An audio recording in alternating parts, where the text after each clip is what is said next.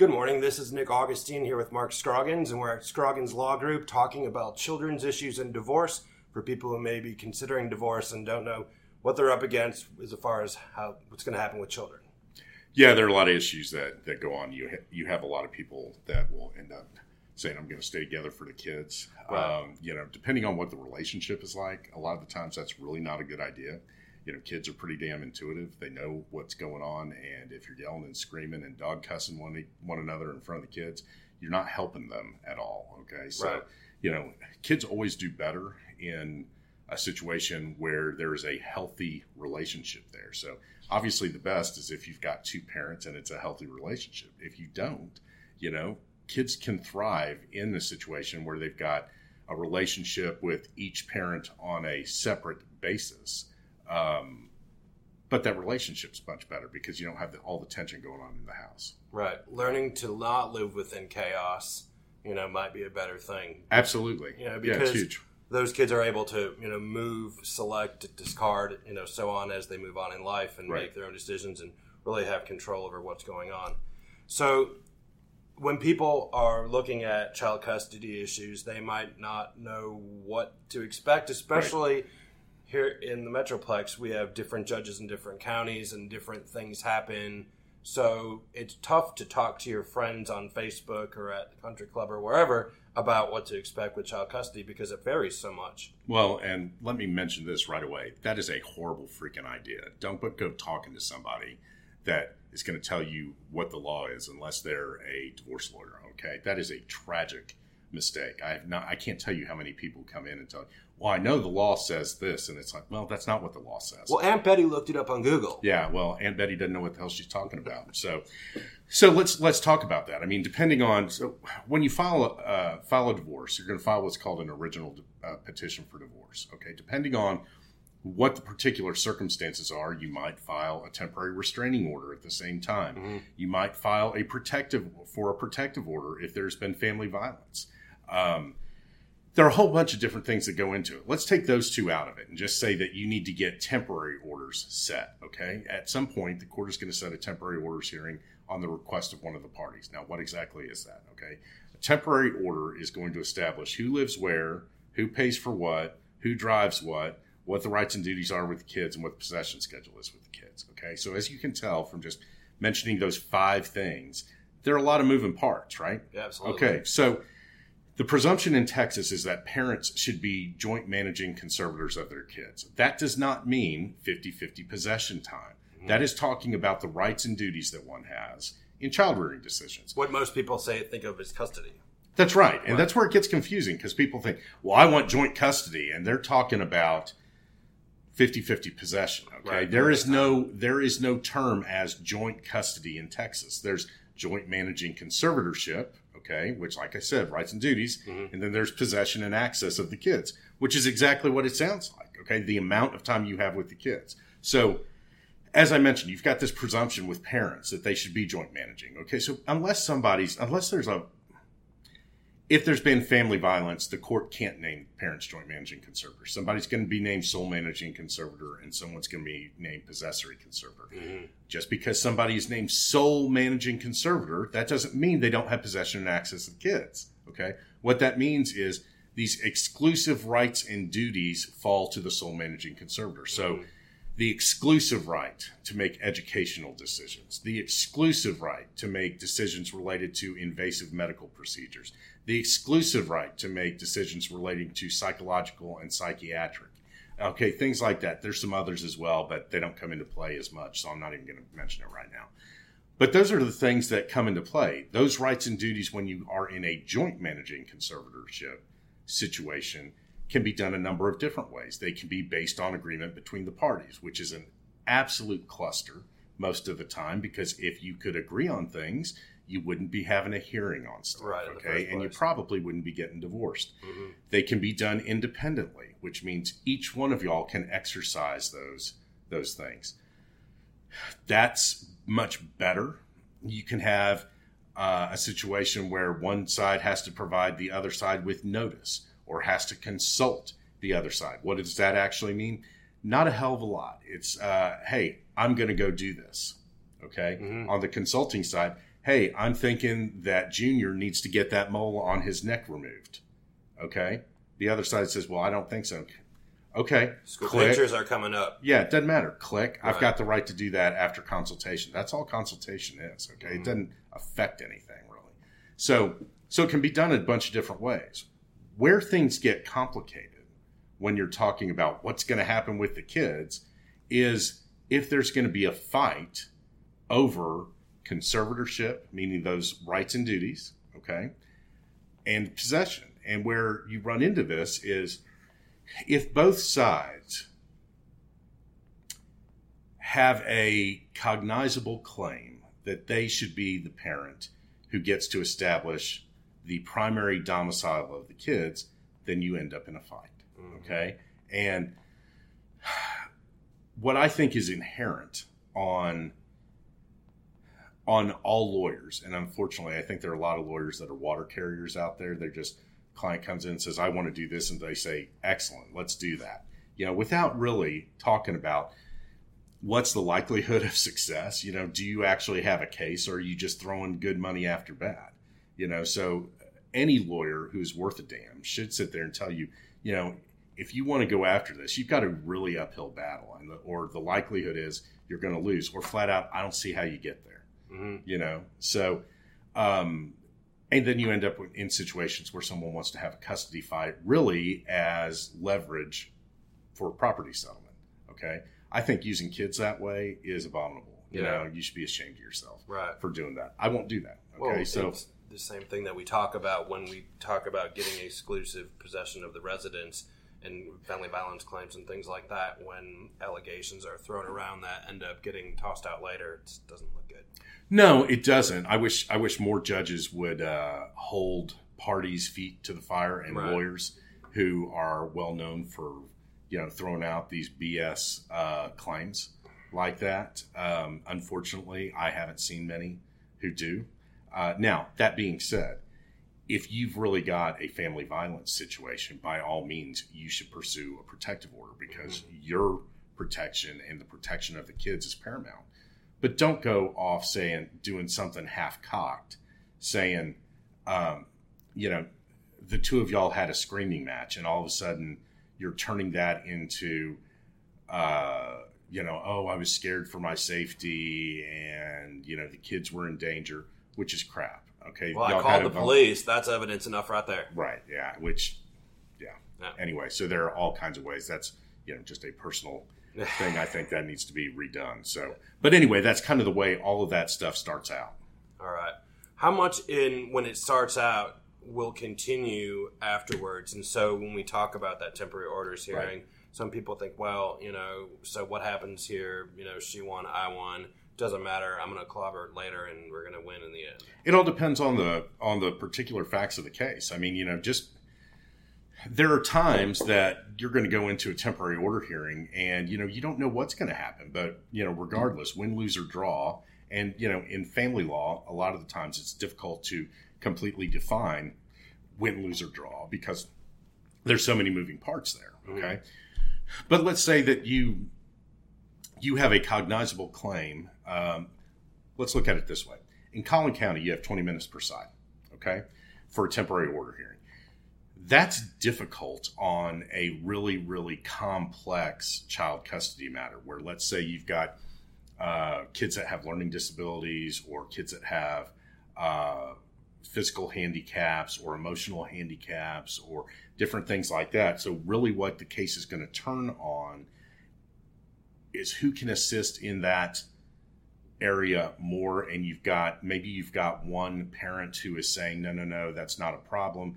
I'll tell you where you run into this kind of thing a lot of the time is anti-vaxxer stuff homeschooling stuff um, a child has add or adhd and you've got one parent who uh, is really a believer that you know that they're being informed by a doctor or a multitude of doctors that the child needs to be on certain medication. You have the other parent who is just, you know, taking a much more holistic approach. Mhm. Uh, that's, you know, that is a fight at the core of beliefs. So that's difficult. I mean, so you might have a court make a determination at a temporary order to go one way, either way. Mm-hmm. Okay. And the other side is just saying, no, that's not right. I don't believe that's in the best interest. Well, Mm-hmm. 20 minutes to deal with experts who are going to say, say that you can't get through all of that. And so you're typically going to end up with a, the appointment of an amicus attorney who, who is solely there to determine the best interest of the child, or you end up with a child custody evaluation. So another expert who's coming in and making recommendations of what's in the best interest of the child from conservatorship to possession and access, all of that kind of stuff. Mm-hmm. And that's where all of these collateral witnesses come into play. So there, there are a lot of moving parts, man. Well, so 20 minutes is you can't do much in 20 minutes just to get the an expert qualified as an expert could take. yeah, I mean, it's it's it. That's the point. I mean, it's difficult. So trying to get into all that, sometimes you have to go in with the knowledge of you're trying to educate the court as to what the issues are. Right. As much as possible, you you beg for a little extra time. But if you get 30 minutes, you know, you have hit a home run there. right. So you just have to be prepared for the next step. So, if I'm a client with a, a case and child custody issues, should I expect that we're going to be working with the other side and trying to resolve some of our issues before that temporary orders hearing? I would hope so. I mean, but here's that's a great question. Okay, in a perfect world, you don't need lawyers. Okay, um, it all depends on the amount of, of acrimony, animosity, you know, all of that kind of stuff. And mm-hmm. are you just fundamentally disagreeing on core issues? Mm-hmm. Okay, if you are. You might be able to agree on certain things, but you're not going to be able to agree on everything. I will tell clients every day that if you can reach an agreement with the other party that you I'm not going to say are happy about, but Yeah. that you can live with, one you've saved a shit ton of money. Second, uh, you know, you haven't gotten into, you know, throwing stuff at each other and and dog cussing one another, okay? And cuz once that stuff, all this stuff about, you know, words will never hurt me is crap, okay? Words hurt and they're out there and once they're out there, you can't take that stuff back. So, it's important to remember that. So, yes, I want to try to see if we can resolve something, but sometimes you just can't. Now, what happens if, and you brought up a few really good points with uh, vaccination issues, Right. you know, homeschool things. I mean, all, I mean, there's a lot of things that in the beginning stages of a divorce and custody battle, we might not, we're, we're focused on immediate Right. issues. So, as people talk about, well, does your temporary order say anything about vaccination issues? Right. And it's I didn't even think to talk to my lawyer about that, and now I'm thinking about it after the fact. right you know generally those types of things you're gonna you're gonna know about i mean so if you've had a you know vaccination start basically upon birth right, i mean so early on We so should typically hope so. typically typically you're gonna know about that kind of stuff and Mm-hmm. if you've got um, someone who's diametrically opposed to that that's going to have been an issue and that's going to start driving a wedge. And and so those types of things you will you will know to discuss. Um, but some things can come up later. Absolutely, Yep. What about money issues? Let's talk about um, temporary child support. Sure. And you know, is someone going to have to be paying for you know, mom staying in the house with kids? Am I on the hook for that? Right. How- my child support. I mean, I'm self-employed. Right. I my paychecks are. I don't have regular paychecks. I charge my clients as things go, Mm-hmm. and I have a tax return, but I have variable income. So how are we going to deal with that? Well, that's a great question. Um, yes, somebody's going to be paying child support unless you've got a 50 50 split and both parents make about the same amount of money. Okay. Otherwise, if you got a 50 50 split, one parent makes a lot more than the other, you're going to end up with an equalization payment. Okay. Um, so, yes, if some typically someone's going to remain in the house every once in a while, you find someone that does something where the kids remain in the house and the um, and the parents are going back and forth with the house. You don't see that happen too It's often. It's a really interesting concept. yeah, it's a nesting kind I of I think it would be a good TV show. it's it's a it's great in principle. The problem is it's it's very difficult when people start you know you're getting a divorce and so you don't want to be with this person and so you're living in each other's space right. okay and so it feels you know people start feeling violated Right. from that so that doesn't happen very often um, you know i've i've seen some people agree to that but it generally is not a long-term fix so so typically if and let's say uh, let's say mom is wants to stay in the house uh, with the kids okay the court is generally trying to maintain the status quo. Mhm. Okay, so if mom, in a situation where mom doesn't work or hasn't worked, okay, they're going to expect that she's going to go find a job. Okay, Right. so uh, know that going into it.